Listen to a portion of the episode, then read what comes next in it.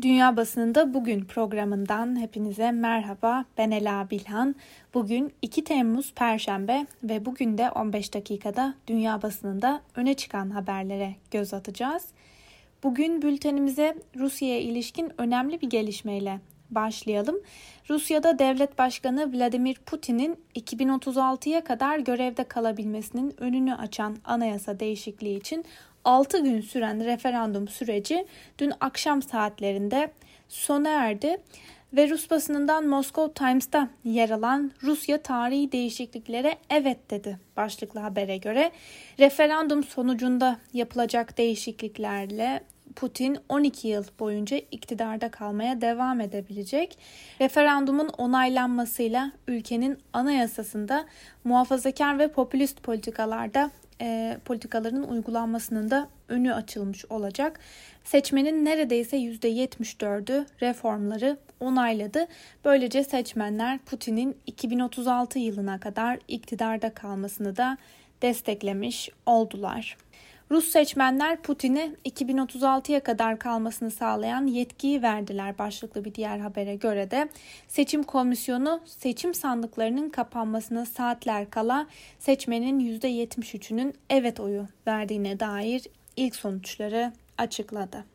Aynı konuyu gündemine taşıyan BBC'deki bir haberin satır başlarını da sizlere aktaralım. Toplam 206 değişiklik içinde uluslararası kamuoyunda asıl öne çıkan 67 yaşındaki devlet başkanı Vladimir Putin'e görev süresinin dolacağı 2024 yılından sonra isterse ve aday olmaya karar verirse 2036 yılına kadar iktidarda kalabilme hakkı veren öneri oldu. Virüs salgını ve ekonomik kriz nedeniyle sıkıntılı günler yaşayan halkın oylamaya ilgisini arttırabilmek amacıyla değişikliklerin arasına pek çok cazip madde de konuldu. Değişikliklerin kabul edilmesi Putin'in 2024 yılından sonra da mutlaka başkanlık koltuğunda oturmaya devam edeceği anlamına gelmiyor.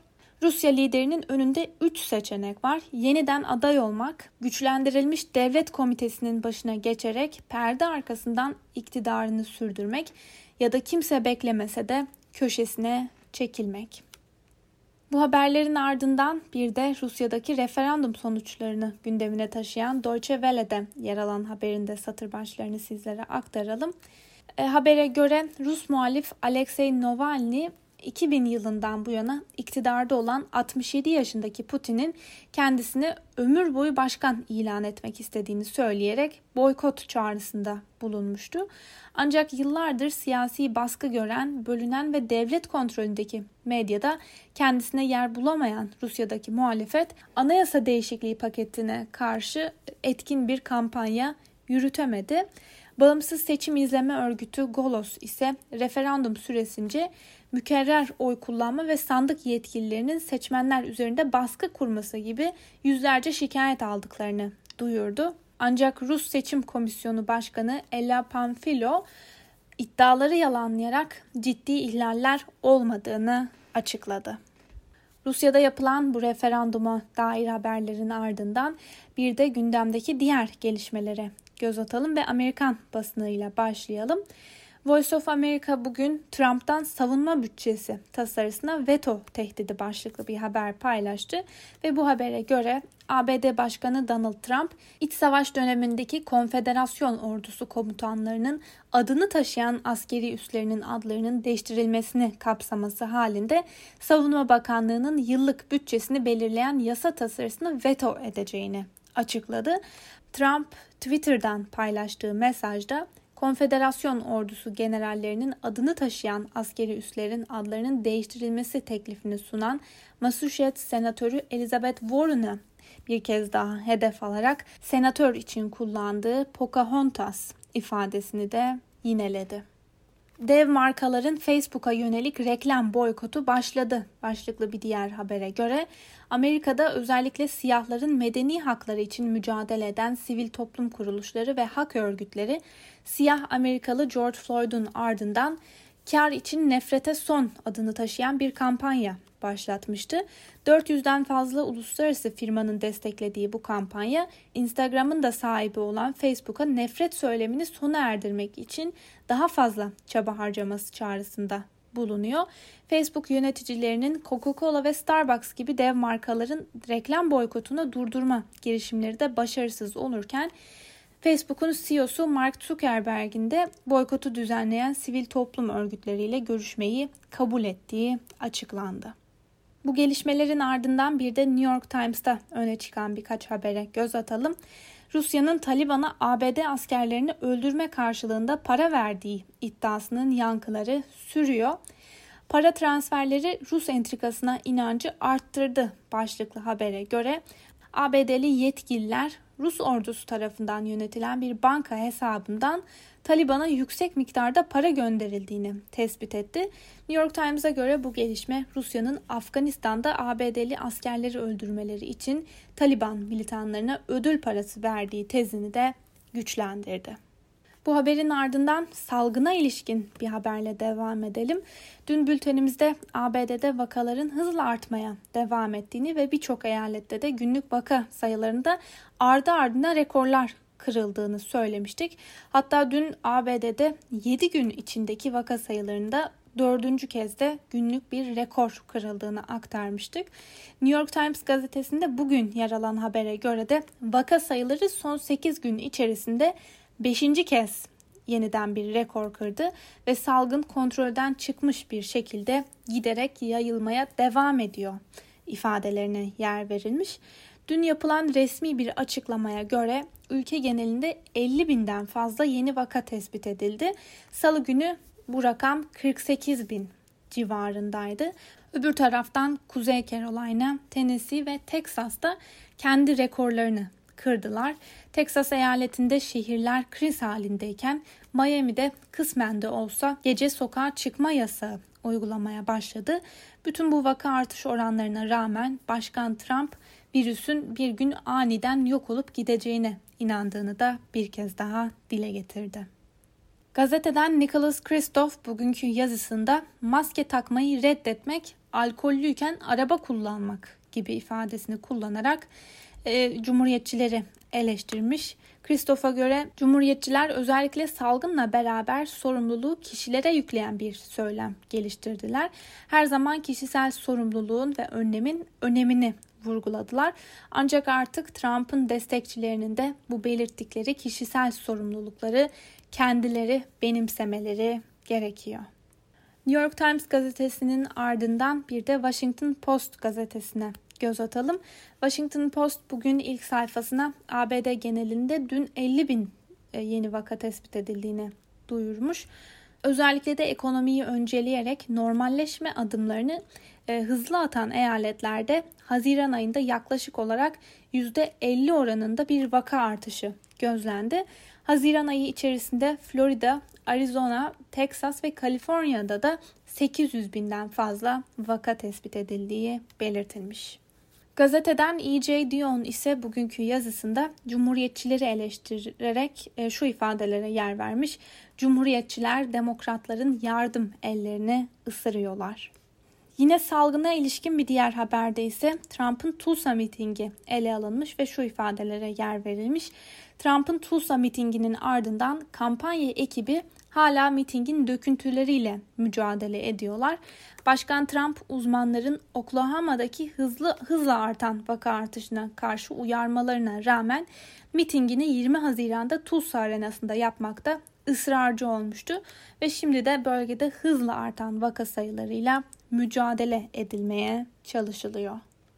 Öbür taraftan İngiliz Independent gazetesinde yer alan bir habere göre de eski ABD Başkan Yardımcısı Joe Biden gazetecilere yaptığı bir güncel açıklamada virüsün yayılma riskine karşı pandemi döneminde mitingler düzenlemeyeceğini söyledi. Biden bu benim için modern tarihin en sıra dışı seçim kampanyası. Sadece kendim için değil ülke için de doktorların tavsiyelerini dinleyeceğim ve seçim mitinglerini yapmayacağım diye konuştu. Independent'tan Brabham Karki'nin bugünkü yazısının satır başlarını da sizlere aktaralım. Çin ve Hindistan gibi savaşan iki dev arasında sıkışıp kalan Nepal acı çekiyor başlıklı yazıya göre Hindistan ve Çin arasında Himalaya sınırı konusunda yaşanan gerilimler Çin'in fiili kontrol hattı üzerinde tartışmalı bir bölge olan Ladek Galvan Vadisi'nde binlerce asker gönderdiği Nisan ayı sonu itibariyle patlama noktasına geldi. Anlaşmazlığın fiili nedeni Hindistan'ın ihtilaflı bölgedeki askeri tesislerini geliştirme kararı oldu. Çin bu hamleyle bölgedeki askeri hava üssünü genişleterek ve burada altyapı tesisleri inşa ederek karşılık verdi. Bölgeden ayrılmayı reddetmeleri dünyanın en kalabalık ülkeleri arasındaki ihtilafları da ateşledi. Çin'in Nepal'deki etkisini arttırması Hindistan'ı bir hayli karıştırdı. Son yıllarda Çin hidroelektrik projeleri ve altyapı tesisleri için milyonlarca dolar pompaladı. Bu sırada Hindistan ve Nepal ilişkileri de son yıllarda bozulmaya başladı. Hindistan 2015'te Nepal'in yeni demokratik anayasası ile ilgili yaşadığı hoşnutsuzluğun göstergesi olarak sınır boyunca gayri resmi bir abluka uyguladı. Bu abluka Himalaya ülkesinin kapısını kuzey komşusu olan Çin'e açmasıyla sonuçlandı. Yerel bir atasözünde Nepal iki filin arasında uzanmış çimen diye tarif ediliyor. Onlar savaşsa da sevişse de bu çimen çiğneniyor. Hindistan ve Nepal sınır sorunlarını yapıcı diyalog yoluyla hızla çözmezse Nepal için ortada büyük bir risk var. Kendini Çin ve Hindistan arasındaki çok daha büyük bir kavgada piyon olarak oynanırken bulacak. Bu yazının ardından bir de BBC'nin salgına ilişkin yaptığı bir analizini sizlere aktaralım.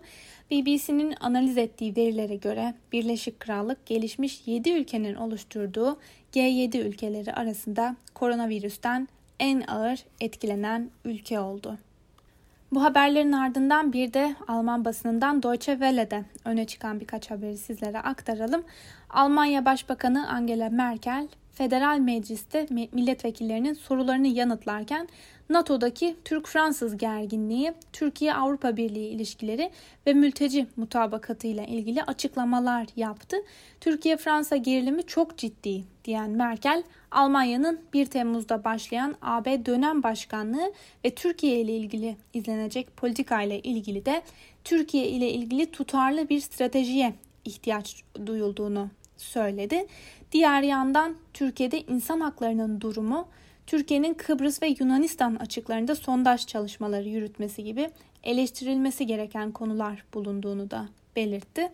Ve bu noktada Avrupa Birliği'nin sınır komşusu Türkiye ile diyaloğun önemine dikkat çeken Merkel, örneğin Türk-Yunan kara sınırında yaşananlar sığınmacılar üzerinden bir siyaset yürütmekte. Biz bunun tekrarlanmasına izin veremeyiz diye de konuştu. Fransa'dan NATO'ya Türkiye tepkisi başlıklı bir diğer habere göre de Fransa NATO'nun Akdeniz'deki Deniz Gardiyanı operasyonundan geçici olarak çekildiğini açıkladı. Paris'in Türkiye'ye yönelik taciz iddiasının incelendiği NATO raporundan memnun kalmadığı belirtiliyor. Ve bültenimizin sonuna doğru yaklaşırken bir de Fransız Le Monde gazetesinde öne çıkan bir haberi sizlere aktaralım. Pekin baskı rejimini uyguluyor başlıklı habere göre Çin'in ulusal güvenlik yasasının yürürlüğe girmesinin ardından Hong Kong'da 370'ten fazla gösterici gözaltına alındı. Dün Hong Kong yönetiminin İngiltere'nin Çin'e devredilişinin 23. yılında sokağa çıkan gruba polis tazikli su, plastik mermi ve biber gazıyla müdahale etti. Pekin, Hong Kong'da özelliğin sonu olarak yorumlanan ulusal güvenlik yasasını da böylece yürürlüğe sokmuş oldu. Ve son olarak bir de Euronews'ta öne çıkan bir haberi sizlere aktaralım. Avrupa Komisyonu Avrupa Birliği ülkelerine son aylarda Covid-19 nedeniyle hızla yükselişe geçen gençler arasında işsizlik sorunuyla mücadele etme çağrısında bulundu. Avrupa Komisyonu'nun istihdam ve sosyal haklardan sorumlu üyesi Nicholas Schmidt, 2008 yılında olduğu gibi ikinci kez kayıp nesil meselesiyle karşı karşıya kalmak istemediklerini söyledi. Schmidt ayrıca şu an o durumda değiliz ancak gençlerin Covid-19 nedeniyle mağdur duruma düşme riskleri var diye konuştu. Sevgili Özgürüz Radyo dinleyicileri bu haberle birlikte bugünkü programımızın da sonuna geldik. Yarın aynı saatte görüşmek dileğiyle. Hoşçakalın.